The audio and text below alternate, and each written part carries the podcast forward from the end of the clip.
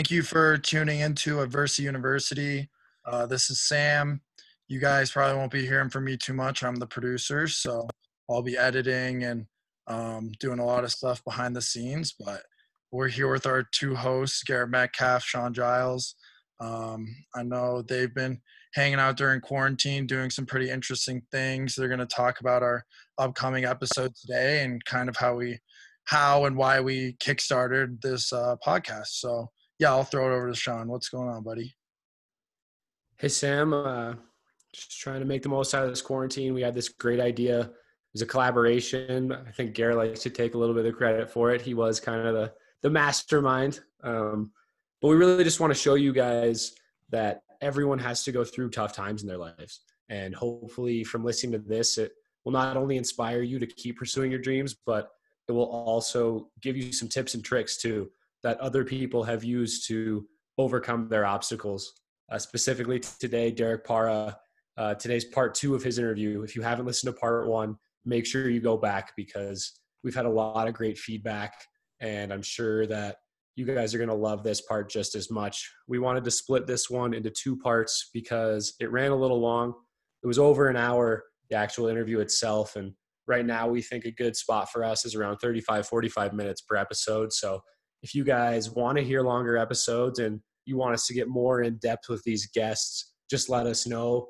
You can reach us at any of our social media accounts. Just search Adversity University on Instagram or Twitter. Uh, Garrett, what did you think about Derek, and what are some things you're maybe looking forward to hearing from the second part? Yeah, so I grew up with Derek, so I had kind of a special relationship with him, and uh, I got to know him a little bit better when I was younger um, you know, on a, on a more personal level. But his story is just unbelievable. And as Sean mentioned before, I think the best part about all these stories is it doesn't matter what sport that or background these people come from. You'll be hearing from a, a Marine um, here shortly or a Navy SEAL. But just the fact that, like Sean mentioned, that no matter what profession that you're in, you're always going to face peaks and valleys.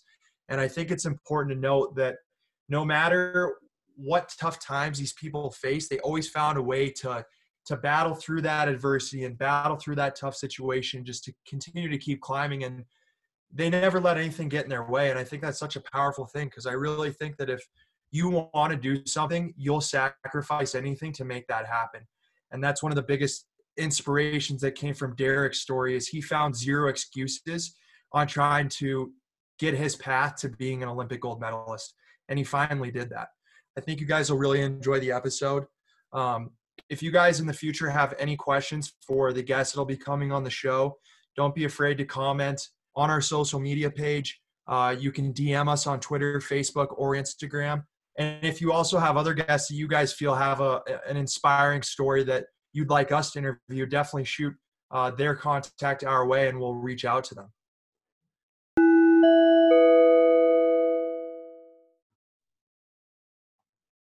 For all you listeners out there that don't know where Garrett and I began our hockey journey, it was with the Colorado Rampage, where a list of other notable alumni also began their career as young student athletes. The Colorado Rampage AAA hockey program is currently accepting registrations for their tryouts and identification camps to find elite players and people looking to play AAA hockey and take their career to the next level. The Rampage play in the Tier 1 Elite League, which is one of the best AAA leagues in the country. This is where your players will get to showcase their skill in front of scouts for the best junior teams, colleges, and even professional teams in North America. We would encourage anyone between the ages of 12 and 18 who are looking for a place to develop and start their hockey career the same way we did to send an email to play AAA at coloradorampage.org to get more information. That's P L A Y A A A at C O R A M P A G E dot org. You can also visit their website at www.corampage.com. Be better today than you were yesterday and join the herd. Let's kick it over to Derek Parra, part two. You mentioned Alex Cavallini, the goalie for USA women's ice hockey. We talked about this with, with her, but being an Olympic athlete is so extraordinary, and there are so few opportunities to compete an athlete's prime is very limited. Like you talked about roller hockey, 26 is already too old. So each missed opportunity leads to another four year wait. How did you use the heartbreaking news of 0.012 seconds short to motivate you for the future Olympics? And were there challenging decisions that followed with even continuing to chase this dream at all? Uh, you know, I again, I think these these things are blessed. I try to look at a positive uh, piece of all of this whenever something like this happens to me because at that point I was rock bottom. There's nowhere to go but up. And I remember coming home going, okay, the games are in four years um, can I do this? Then I, I, got the job with the Home Depot, so that was definitely a step in the right direction. I finally had some money coming in consistently, so I could do this. Uh, but right away, we lost our coach, and I wasn't having the greatest success with the the current coach. He was a Dutch guy. They trained a certain way, and my quite frankly, my volume and intensity on inlines training was much harder. Volumes harder than what they were doing on the ice. And um, I, I would argue about it with him for a number of months going into the games because he was a very gifted skater. Um, the Dutch, they grew up skating, right? They they grew up on canals. They they their training program in the summer is basically getting in shape. They run. They don't even skate. They do some running, some jumping, a little bit of plyos, but mostly try to get as as aerobically fit as possible. So they start skating. They can hold that aerobic level and the capacity as long as they can throughout the season. Where I was learning to skate, I needed to be down in that position more and more. And this is the same when I came into roller skating at, a, at an older age of 14, which is old. Um, but my coach, after that Olympic Games, we lost our coach. I called my old roller skating coach, Rachel Dooley, and I said, uh, "Hey, I'm going to go four more years. What do you think?" And he goes, "You know what? I think you need to change your, change your training. You need to go back to what you did when you were inline skating because I was number one in the world and I knew my body and what what made my body fit and strong and powerful and um, so dynamic. So I talked with him and we got, went through some old training programs. And I go, okay, so for six months we didn't have a coach. And I made my own training program for the, those six months. And I got into the best shape of my life. Uh, super fit, super strong, very powerful. I was jumping around with a weight, 40 pound weight vest in a park all summer long in Milwaukee, uh, imitating these speed skating uh, positions and exercises, all on, on shoes. And I got so strong in that position. Our, we got a new coach and he wanted to put me back in the weight room and i said no no i i can't. I, am on this great path right now and i had to work with him and i had to basically prove to him if, if i could do this the whole year and and increase my ranking he'd let me do more. So that first year i, I got about probably 30% of the training program i could do on my own or with with my own uh, direction and then i went from 33rd to 19th to 20th so he gave me some more workouts then i had about 50 to 60% of my workout program regimen that i could write and the rest was his. And then I got better again. And then we started working together with this new coach, and we found our niche of how to communicate and what worked good for me, and what good for what, what he could be satisfied with, and help me be a better ice skater. And then all of a sudden, our team started seeing my progression. They wanted to do what I was doing, and then our team came together, and we had this incredible training program that was great. I was very tough, um, and it, every year we all got better. So, what drove me was I felt that I had the ability to be to be good, be successful. The the limiting factor was that window was slowly closing on me because I was you know at this point I'm 31 years old. The summer of the, the Olympic Games in 2002, that's really old for a for a skater.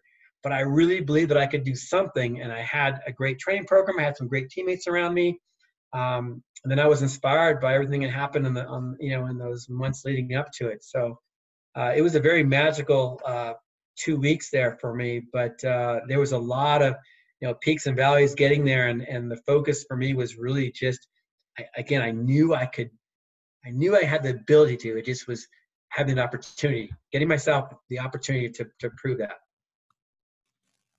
Changing your, as you said, changing your you know workout routine and slowly gaining more percentage over what you could do um, this was all in preparation for the 2002 Olympics, which you were clearly working for because you had, you know, been so disappointed in the Olympics before. While you were also working at Home Depot for hours a day, what was like working a job on top of your rigorous training schedule? Brutal. Um, you know, but and, and if you ask our athletes today, a lot of the athletes today, uh, it's it's never going to be a level playing field. I should say that first. If you look at an American athlete compared to a Dutch athlete, when I was leaving the sport a, as a gold medalist, and there was a, a new guy named Sven Kramer coming into the sport as a 17 year old um, junior, he was making 900,000 guilders, which is about a million dollars a year, as he entered the sport. Never won anything but a junior world championship, and I was the best in the world. And I was making what 600 bucks from U.S. speed skating a month during the season, and thousand dollars during the season from the U.S. Olympic Committee. And then my twenty-four thousand dollars that I was making from Home Depot. That's that was my the extent of my income was that. Um, it's not a level playing field. So I knew that I couldn't control that. I knew that I no one's going to come and sponsor a sport in the U.S. that you're never going to see on TV in the four years leading up to the, the games. And during the games, you can't wear their sponsor because it's an unbranded event. It's just the difficulty of our sport in, in today's you know sports machine. So um, I, I had to I had to do what I had to do. It was just part of my process. I would get up at six in the morning. We lived in Park City in a house that the uh, U.S. Speed Skating had rented for us for our top athletes. I get up at six. I leave the house at seven, drive down to the rink, get there by eight. I'd warm up and stretch out from eight to nine and get on the ice at nine. I'd have our workouts from nine to eleven. I'd get off, warm down and stretch, get to Home Depot by noon. You know, eat, slam down a sandwich on the way to the to Home Depot right there on 4700 South, which is about five miles from the rink. Um, I'd work from noon to four, sometimes noon to five, depending on the day and how it went. I was in electrical, garden, floor and wall, and just on those hard concrete uh, floors all day long. And um, I you know I'd come back to the rink, eat a peanut butter and jelly sandwich or something just to kind of perk me up with some kind of sugar and some energy. Get into my next workout again, warm up for an hour and stretch and do my workout. I get done about 9:30.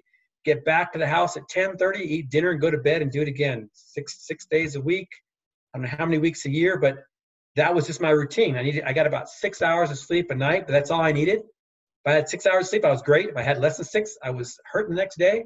But um, we had that finish line, that 2002 finish line we were trying to get to, and every day was was focused on that. I was, you got to be almost a little crazy, I think, to have that mentality to just block everything out and focus on one thing your whole life everything is it revolves around that moment and i was trying to get everything to that moment to give myself the best opportunity and if that meant working all summer long and all and part of the fall to, to be able to have the winter off then i was going to do it. And i was exhausted um, but it, it, i had no other choice. If i wanted to give myself an opportunity i had to do that. And i couldn't think about the dutch guys that were just making millions and on tv commercials and getting free cars and bikes and whatever. You know I, I had to had to pay for whatever I had. We had we had very little support, and we were just doing whatever we could to to try to realize those dreams that we had. Such an inspiring story because I feel like nowadays people find excuses on why they can't work out that day, and they have probably more hours than you did, and you found time to do your training schedule, go to work, come back to your training schedule again. You were just so regimented, and I feel like that's so rare in the world today. Even in some athletes, I feel like everyone finds any excuse that they can to get away from it. Or, you know, I have to work out and I train, so I don't want to get a job. Um, and it's funny because me and Sean actually both just got jobs at Home Depot two weeks ago. Yeah. Uh, orange Pride or whatever they call yeah, it. Yeah, bleeding orange. bleeding orange, yeah. But it's, yeah, it, it can be a grind. We worked 52 hours last week and we work out in the morning, sometimes work out and skate we don't do it as long as you did, but man, it gets tough. And sometimes when you're working there, you just you, you don't want to do it anymore. It's just exhausting. But again, yeah, I'd be lying. I'd be lying if there were. I I bet say there were days where I was just absolutely wrecked, and it was so hard to get motivated to go back to the rink or go get on a bike and ride two and a half to three hours. Um, my back was sore from being on those hard concrete floors, and um, but you know, again, I think and you're probably you, my best advice to you is you, you gotta you gotta find a way to, to to make a routine. And if you stick to routine it becomes tolerable and and functional. Yeah. but if your if your routine's all over the place it's so hard to get a rhythm. And and my body would wake up at six hours after sleep. My body would wake up and i would okay gotta go. You know I, and i get to i get to bed at night and boom i was out because i was just exhausted. But i see skaters today athletes today. I think it's just a product of, product of our society. Um, you know, we want better for our kids, and sometimes we forget that it was those hard times that make us who we are. Uh, you know, we don't have the the uh, luxury of some of the stuff the kids have now, uh, but I think it's not. I think you have to have that. Technology is great. Sports science is great. The new equipment is great, and having some support is great. But if you don't have that human factor of having to really want it and dig for it, um, I don't think you can be as great as as you could be. It it it takes one of the best pieces of advice I got was from Eric Heiden, who won five gold medals, 1980 Olympics, won every distance, set a, setting an Olympic record or a world record in every distance that he won. He was our team doctor going into the O2 games. And I remember saying, like, you know, what you know, went through your mind, you know, when you went to the line and you, you were do- so dominant. He said, you know what? Every time I was going to an event, I told myself that I was willing to suffer more than anybody else out there. And if I got, I mean, everybody's going to be tired, but I was willing to suffer more than them. And I took that to heart. Like, you know what? I'm going to suffer. You know, when I was out there, I was working hard and I was training hard and jumping around with 40 pound weight vest on my back. I was, I was accepting. I was going to suffer. I don't care. I wanted to train harder than anybody else because I didn't want to have any excuses when it came down to it. Yeah, I'm, I'm five four. Their guys are giants. I had to change my technique and get lower to, to get in their glide per stroke. I had to find out my physiology, to see what worked for me. Um, but everybody has to do that. You, you, can't. It's not a cookie cutter uh, program for everybody. And what you guys are doing now is admirable. If you're getting up and doing that, and, and you inspire people around you, that's only going to make you better because you feel that inspiration. You're going to start getting people that follow you that want to come out and work out with you, and and you just build from there. I mean, we are so connected as individuals. We just have to realize that and and you know and, and help each other out. It, it you we can rise together.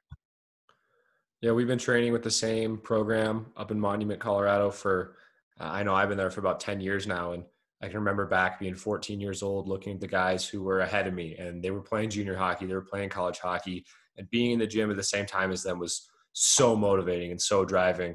And now being on the flip side of that, uh, where I'm the older player and some of the guys are now looking up to us, it's that same thing, that same connection you're talking about. I want to show them that you need to work as hard as you can to make it.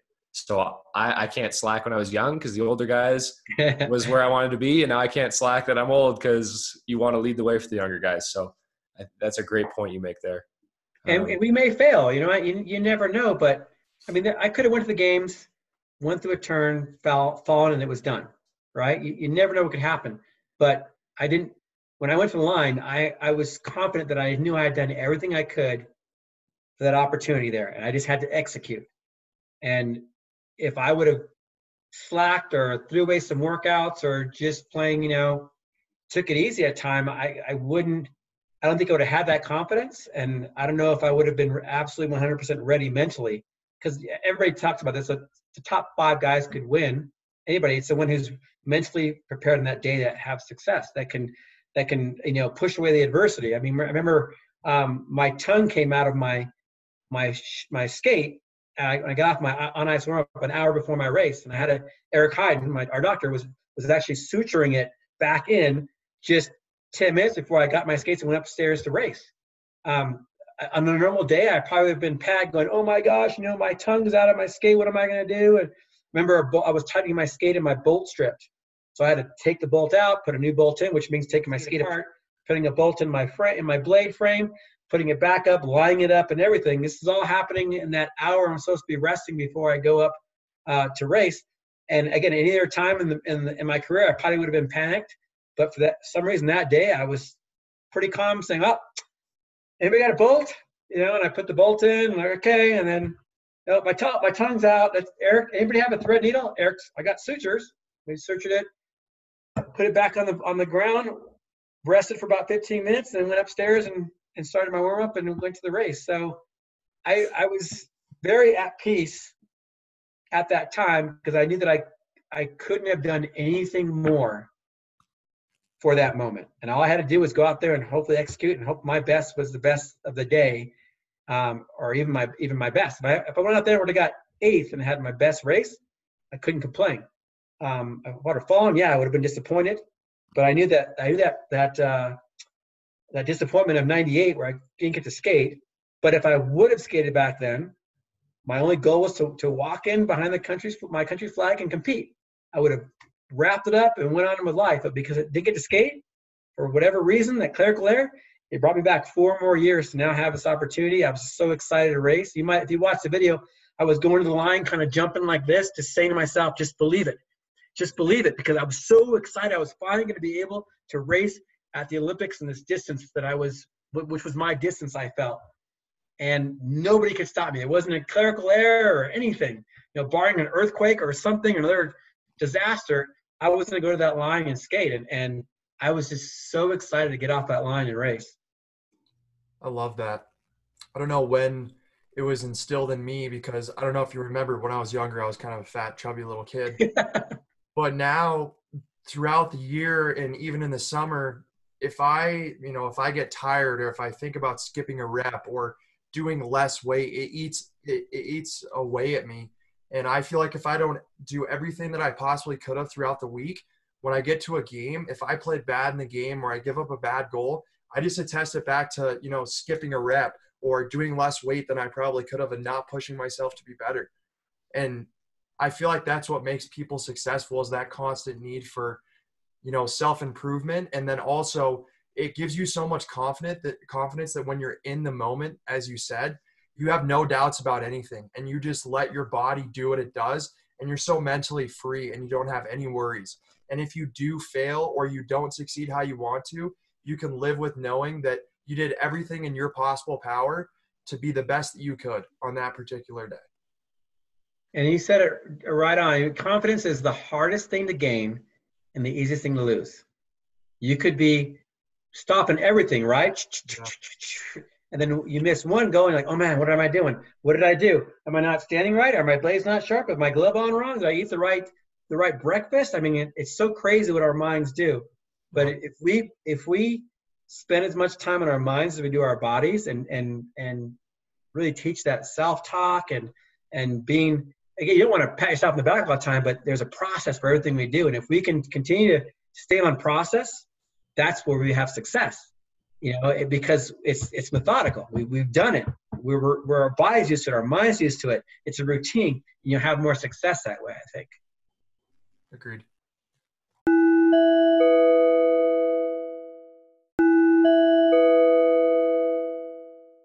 You've talked about focusing on what you can control, but there was another large obstacle that was out of your hands. You're listed at five foot four, significantly shorter than the average speed skater.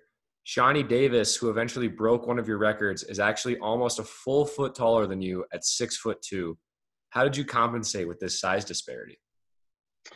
You know, I've I've never known anything different. Um, I've been small my whole life. I've been the smallest guy in my class growing up. I think the only time I wasn't the smallest guy in my class was for a very short time between seventh and eighth grade, where I came back after the summer and I was a half an inch taller than one of the guys. And then he, in that year, he grew grew up and I was the smallest guy again.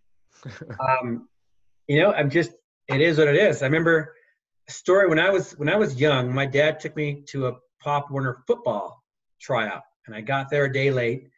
And um, I walked up, and the, my dad said, "Hey, can my son still try out? And the guy said, no, he's too small. And my dad didn't really stand up for me or anything. And he says, are you sure? He's like, no, it's too small. And he, he goes, I don't know. And he brings over his big 14 year old, you know, maturation giant. This guy who's, you know, has got a beard pretty much at 14 years old.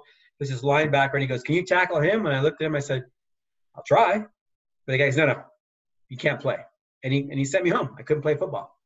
Um, that was my first year ever trying out football. So I was always a small guy. Um, I just, I don't know. I always just tried. I guess it was in a, in a way in a blessing. I always worked harder to keep up with those bigger guys. And and then I thought at times if we're climbing mountains on bikes, they got more weight to push, you know. But if if we're going downhill, I've got to chase them because they have more weight to take them down the hill. Um, you know, I was a little bit good at accelerating pretty quick because I had short limbs, but in speed skating, you want to have long rhythmic pushes. So that was a little bit of a disadvantage, especially outdoors because I was light and getting blown around with the wind. Um, you know, in inline skating, uh, I just I was able to squeeze in tight spots because it's more of a dynamic sport like short track speed skating is. I was actually built like a short tracker, but when I started ice speed skating, there was no short track team in Milwaukee. I, I went to long track. So I, I, I mean, I don't know. I mean, I don't, I don't know if anybody out there is small or tall or whatever, but you know, we've we're given this body and the talents we have and the mental capacity, uh, the, the, physiology, and we just got to try to make make it work um, as best we can.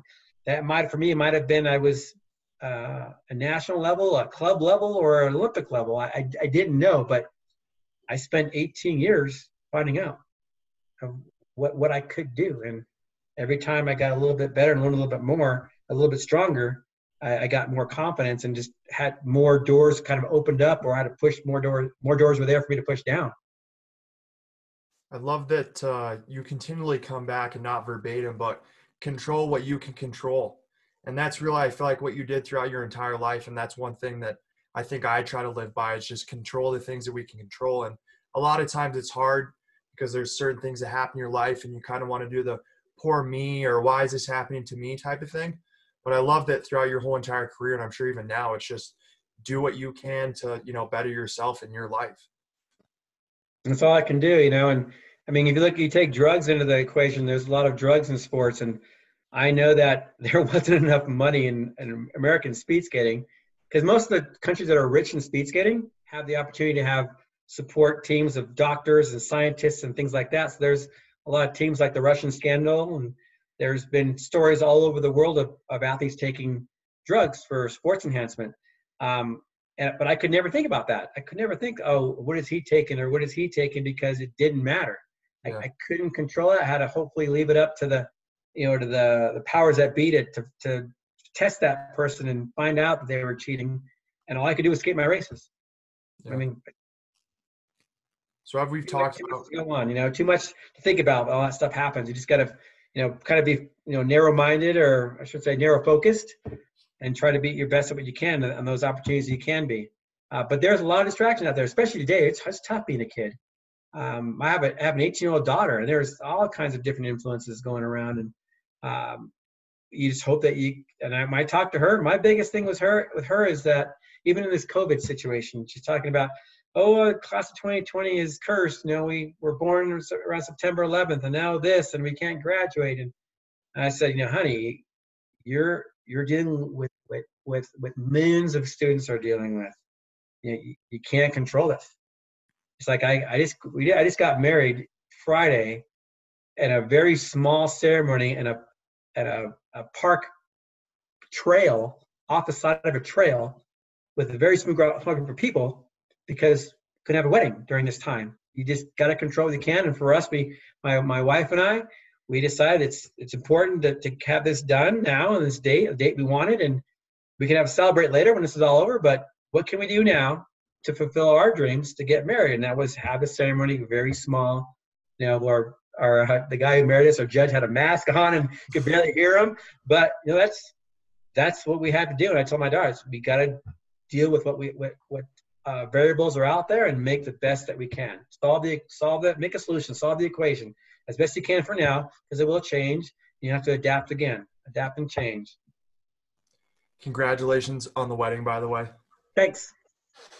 So you're always striving to better yourself um, and setting new goals. How difficult was it for you when you finally had to retire from the sport? Well, it was it was tough, uh, and I kind of I kind of went out on my not really on my own terms. It was a little tough. Uh, this is where life really got hard for me.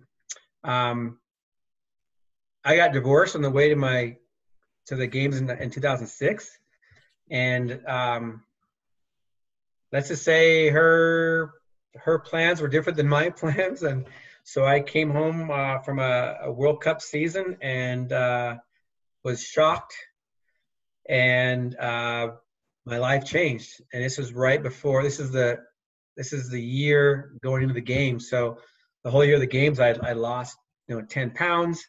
Um, I couldn't sleep. Uh, I was being prescribed Ambien to try to take the you know to be able to go to bed because I'd I was fine when I was doing things, but once I got home at night and um, my you know my mind uh, got quiet, I thought about what was happening in my life, and my daughter was four years old at the time. I wasn't able to see her through all this. It was it was just really uh, a hard time for me. Um, couldn't control anything, and I didn't know what I wanted to do. And um, but I but again, I went back to well, you know what? I don't think I'm going to do well at this games.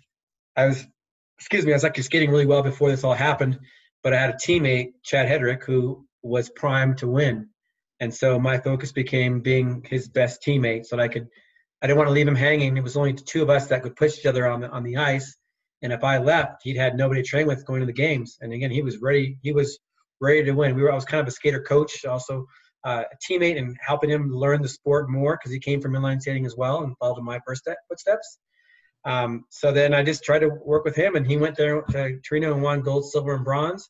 I was able to witness that. Um, you know, I, I shared the experience with him, and then I came home and and I was done. I just had nothing in me left. I had, I had no fight in me. I was still going through a divorce. It was it was it is the most painful thing I've ever been through in my life. Um, because you, you can't control the other person's doing, it and it involves your mind, your in your your heart, and um, you know, I just didn't know what to do. And so I, when I retired from skating, uh, I was ready to kind of just move on to Home Depot. I got into a management program, and then Chad and my friend Catherine Raney, my two best friends, they said, "Hey, they were my teammates. They say, hey, can you come back and uh, take some video of us or give us some training tips? We don't have a coach. Didn't have a coach either for a few months." So I would go to work and I'd come back and I'd, I'd watch them or I'd coach them a little bit, write some training programs. And I got into coaching. And then next thing you know, I'm, I'm a development coach and that steered my direction of my, my, um, my passion for skating into developing the next group. And then I had, I gotten some support from US, the US Olympic Committee to bring in 10 athletes from USA Roller Sports who were kind of in my position when I left the sport, a world team member, had some won some medals at a world championship, and I basically put them in a two-year program to help them transition from inline to ice, and and taught them everything that I knew, that I discovered or I I had figured out over the last six years. And out of those ten athletes, I think eight of them made national teams, and then two of them went on the Olympic team. I ended up being the Olympic team coach in Vancouver.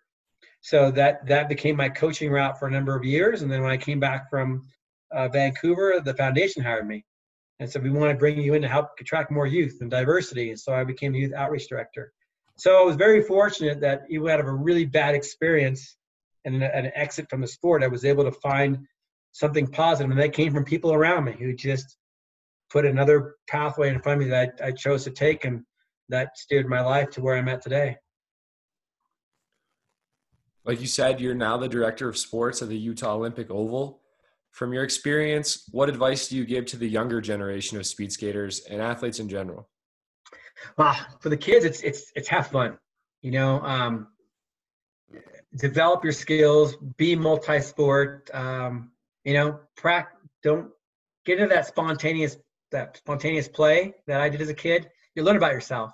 Uh, play games. As a coach, I remember I used to play games with the younger kids, like we play frisbee or dodgeball and other sports that weren't skating to see how they react from being like the best skater to the worst dodgeball player or so on and how how they how their minds can either cut it cut it off and say i'm done i don't want to play anymore this sucks or i'm going to be a better dodgeball player how can i throw the frisbee better for ultimate frisbee or how be a better you know this or that.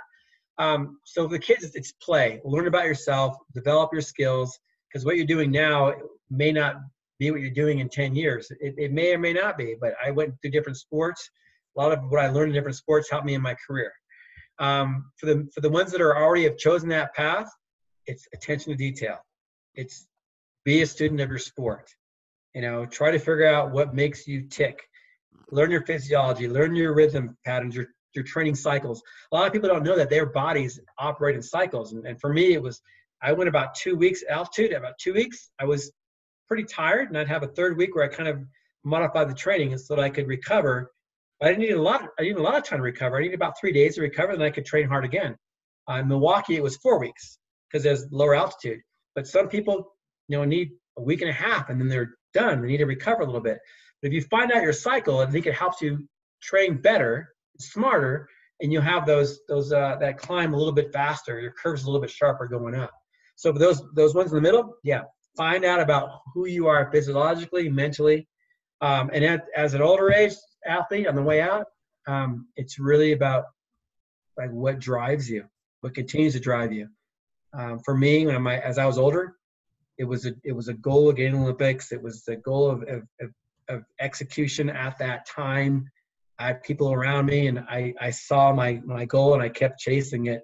Um, I, I learned, I did all those steps. I had fun. I learned about myself, and then now I was trying to apply that and to, to keep it going just you know one more games or whatever it might have been Um, but use that experience, use that confidence that you've gained, and don't sell yourself short. Um, you learn a lot growing up, and you learn a lot more from failure than you do at from the successes.